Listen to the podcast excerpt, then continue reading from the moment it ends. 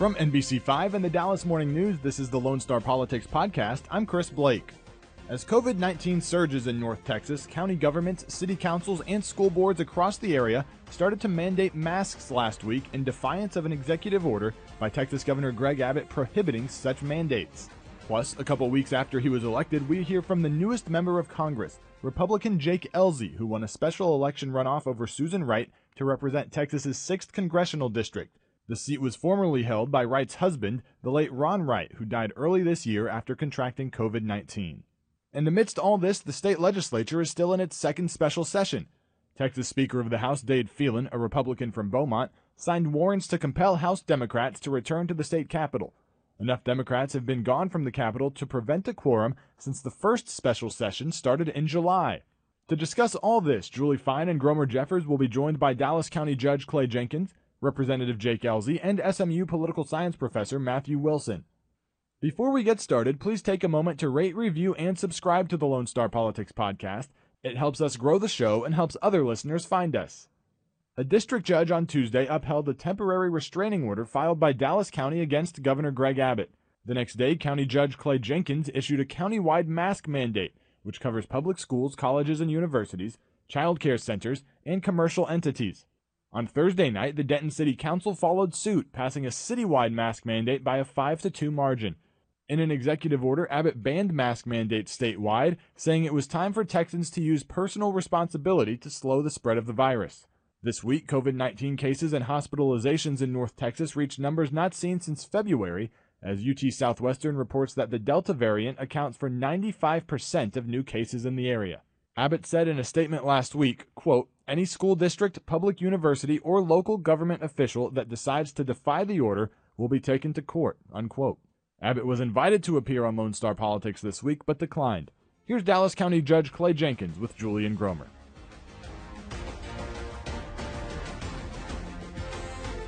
Judge, thanks so much for being here. Great to be here. The governor's challenging this order. If he's successful, what are your plans? Well, we, we're going to talk to our public health uh, folks, our business folks, our schools, and uh, you know go from there. Uh, but right now, the important thing to remember is we all are on team human being. We need to protect one another, protect ourselves. We do that by wearing a mask. And right now in Dallas County, you're required to do that uh, indoors in most settings. And so, uh, you know, people are doing that. There's no, hadn't been much problem with it. It. It's a mask, folks. It's it's not the end of, of liberty. It's the uh, hopefully helping us get to the end of COVID.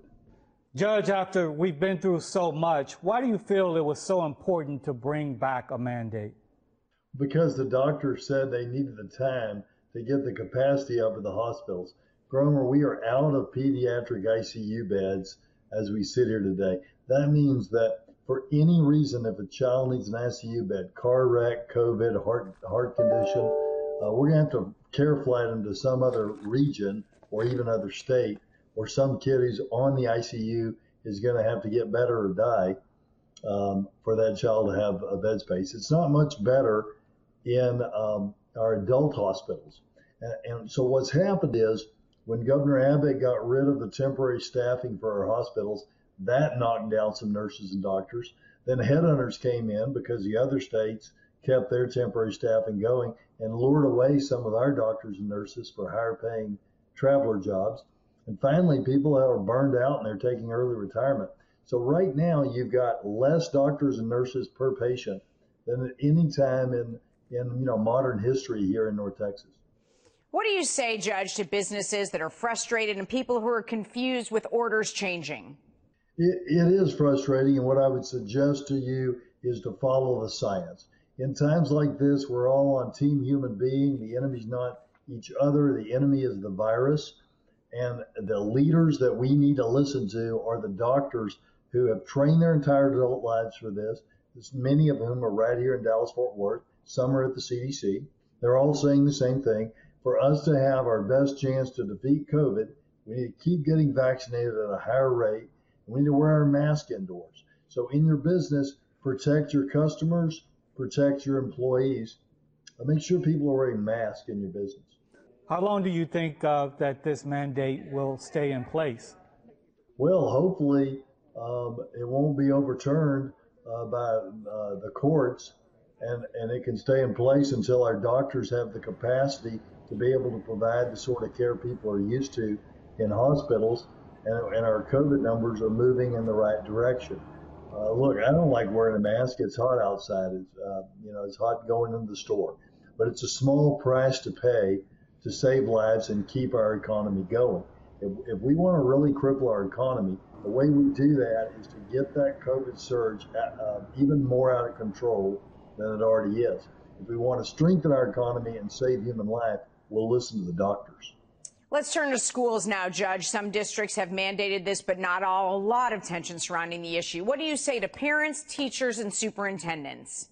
Well, what I'd say is I just told you there's no pediatric ICU beds left. We've never had more kids in the hospital fighting COVID uh, here in North Texas than we do today. Um, so kids are affected, and also kids uh, are carriers back to their parents. And the people that are in the adult wing of the COVID units now are around 20 to 40 years old mostly. Guess what? That's the parents. So if we don't keep those kids from getting COVID and we take this through all the families, then we're going to lose our opportunity for what we as parents all want. And that's our kids to have that in person learning experience, to see their friends, to be able to socialize. They need that, but we've got to, to do it safely. Look, the kids are okay wearing a mask. This is a uh, political stunt uh, by a few people on the far right wing of our society.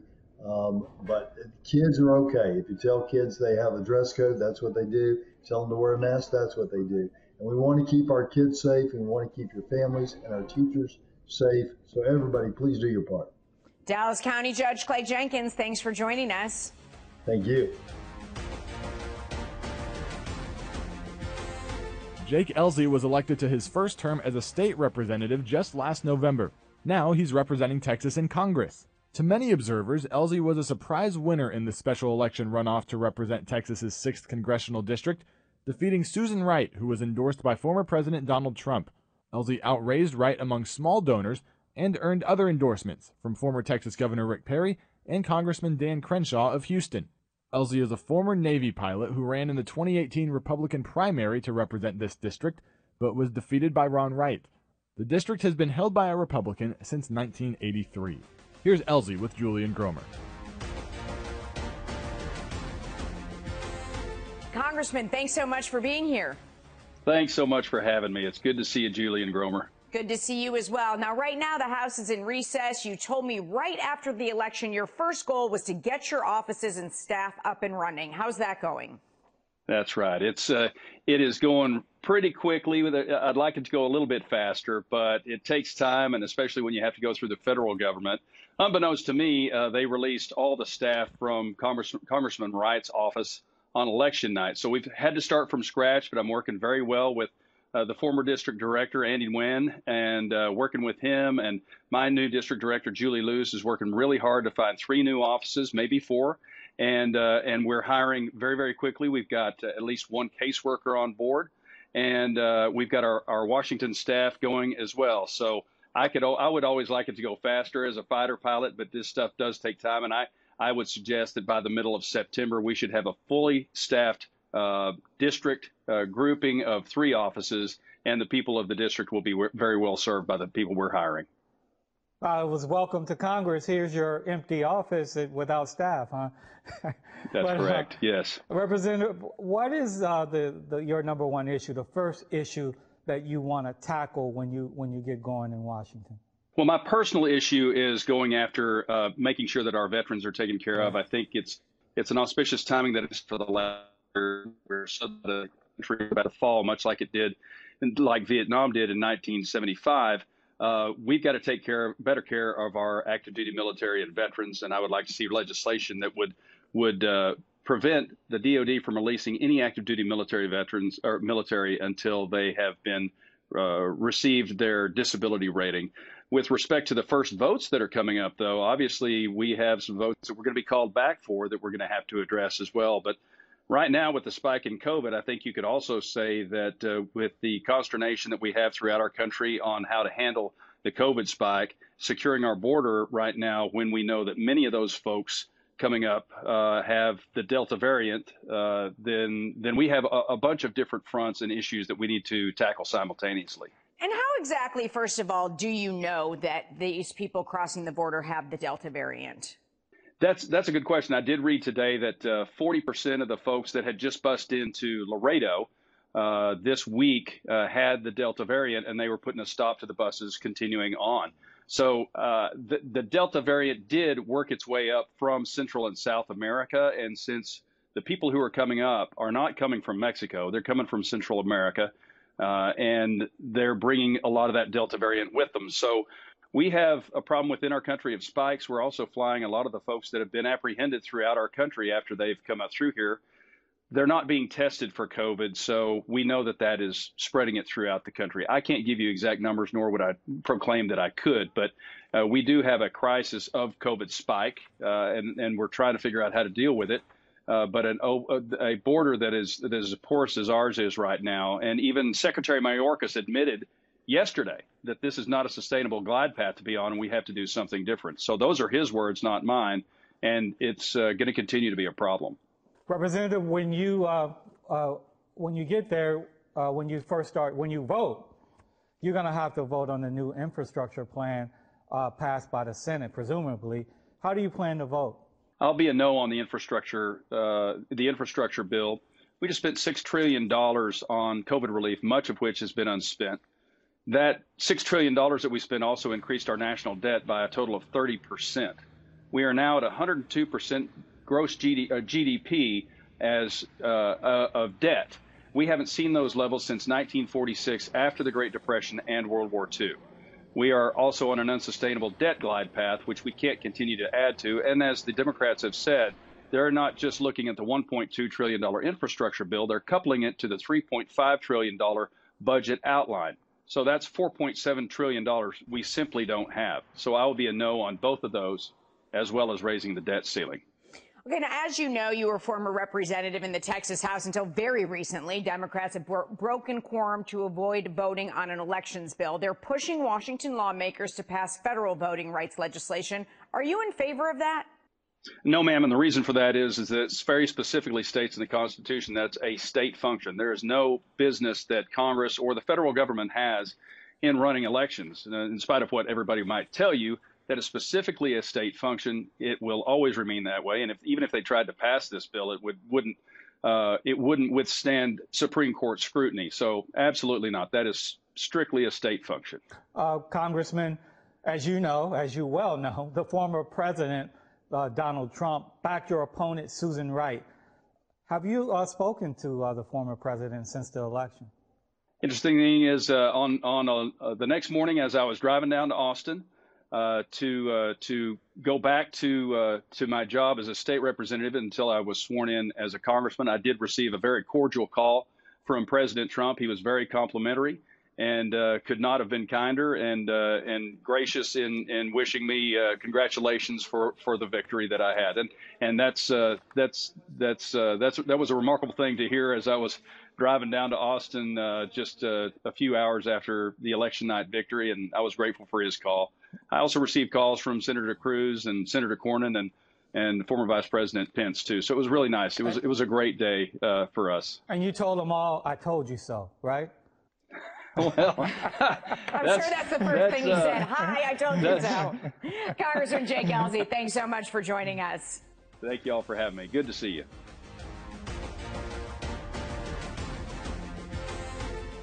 A special election to fill Ellzey's seat in the Texas House will be held August 31st. Eight candidates have filed to run five Republicans, one Democrat, one Independent, and one Libertarian. We finally make our way to Austin and focus on the special legislative session. Many lawmakers are still at the Capitol, but as of Friday, the state House lacked a quorum. House Democrats fled the state last month at the start of the first special session called by Texas Governor Greg Abbott in an effort to kill the GOP backed elections bill. Some of the Democrats who left are still in Washington, while others are back in Texas, just not in session. SMU political science professor Matthew Wilson is back to discuss what could happen next at the state capitol. Professor, thanks so much for being with us. Thanks for having me. I, I, let's talk about where we are right now in the legislature. I mean, there's still no quorum. This has been going for a week now. I mean, what happens from here? Do you really see state troopers going out and arresting lawmakers? At some point, that could happen because I think that the patience of the governor and the Republican majority in the legislature is starting to wear kind of thin. Uh, of course, nobody wants that outcome. That would be unprecedented historically and would, would really be chaos. Uh, but at some point, what we need to look for is a face saving gesture. Is there something that Republicans in the legislature and that the governor could offer to Democrats some type of concessions on this bill that would get them back into Austin, allow both sides to save face with their bases, and break this impasse and allow us to move forward? And I'm not sure that we're at that point yet. And I'm not sure that Democrats are at the point given the process and how it works where, you know, bills are in both chambers and then they go in conference committee and, and typically the conference committee presents the final product. You know what happened during a regular session? That final product was so different than the, the bill that Democrats basically compromised on in the House that it left them no choice. So I don't know if the trust is there for Democrats uh, yet. Uh, we'll see. But you're right. There has to be some sort of olive branch. And uh, what do you think, though? You think that the Republicans really want, I don't think they want to arrest black or Hispanic members either. I think, I do think that's a last resort because that's a victory for Democrats, right? Uh, in the public relations battle. I, it is. I mean, the public relations with regard to this gets gets really complicated because, on one hand, it's it's a bad visual for uh, legislators to be arrested, particularly minority legislators to be arrested. On the other hand, it's from the Democratic standpoint, it's a bad look to be continually refusing to do your job. And so both sides, if they play this right, can kind of spin it in terms of a public relations advantage, but things could also go off the rails for both sides too. So it's a really kind of delicate dance as to who would come out ahead in the court of public opinion. I mean, do you think that they're talking? Uh, is there are there factions that you think are talking here? I'm sure there are back channel discussions. Uh, there ha- there have to be channels of communications open, and uh, my hope would be that responsible leaders on both sides have talked about okay, what's the exit strategy here? How could we come out of this where both sides appear to have done what they could reasonably be expected to do from the standpoint of their political bases. And I think that's what we're looking for here. Is there an outcome that allows Democrats to tell their base, hey, we fought the good fight, we did everything we could reasonably do, and that allows Republicans to tell their base, we stood firm, we didn't give in to Democrats' outrageous, you know, intimidation tactics and abandoning the state, uh, and that that allows political victory for both sides. That's the formula that I think we're searching for right now. So when they get back, and they will, Democrats will eventually go back. How quickly uh, do, do the wounds heal? Do the hurt feelings heal? And they get past this and, and, and, and get back to work on other things. And you know, redistricting is up, which Matt, Matt, that's another contentious issue. Uh, redistricting, right I think, is this the easy round uh, before redistricting? Yeah. Well, I mean, let's remember historically it was redistricting that precipitated the last out of state right. fleeing of Democrats, right? Back after the, the 2000 redistrict, 2000 census, the redistricting that followed that prompted Democrats to flee the state to Oklahoma, to New Mexico. So yeah, that's going to be extremely contentious. That's going to be coming up. I think, um, in terms of how quickly the relationships can be repaired, a lot depends on how this ends if it ends with people being dragged back to Austin by state troopers, that takes a lot longer to heal and to overcome than if it ends up with a voluntary agreement reached where Democrats of their own volition come back to work. So, in terms of how long it's going to take to repair things, uh, the end game is, I think, very important. So, what should we be looking for? Give us a, a you know, a redistricting I don't know how closely you, you looked at the preliminary uh, data, uh, but in Texas, uh, does Republican dominance continue for a while? What should they look out for in drawing these maps? Because if you remember 10, 10 years ago, I think they kind of got too greedy, drew at least state legislative maps that gave Democrats a chance to break through, and now you see the margin in the House is much closer than it was. Yeah, I mean, I think the big question in, in drawing and evaluating these maps uh, for Democrats and Republicans both, but more Republicans because they're going to control the process, is whether 2020 was the new normal or whether 2020 was kind of an anomaly. So when you're drawing districts, do you assume that suburban areas continue to move against Republicans, continue to be divided or even slight majority Democrat? Or do you assume that with Donald Trump no longer on the ballot, that those suburban areas return to their more Republican voting patterns? Likewise, when you look down in the valley, do you assume that border counties are going to be the 75, 80% Democrat that they've been in the past? Or do we think that those gains that Republicans made down in the valley are enduring? And that those are now closer to 50 50 counties. Um, those are open questions, and we, we really won't start getting answers to those until 2022 and 2024. But of course, we've got to draw the, the maps and draw the seats before then. So there are definitely some uncertainties about how to think about different constituencies around the state and what their voting patterns are going to be going forward. Matthew Wilson, SMU political science professor, thanks so much for joining us today.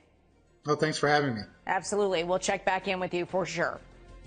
Thanks to Dallas County Judge Clay Jenkins, Congressman Jake Ellzey, and Matthew Wilson for joining us this week. Stay up to date with everything Texas politics at nbcdfw.com slash Lone Star Politics. We'll talk to you next week.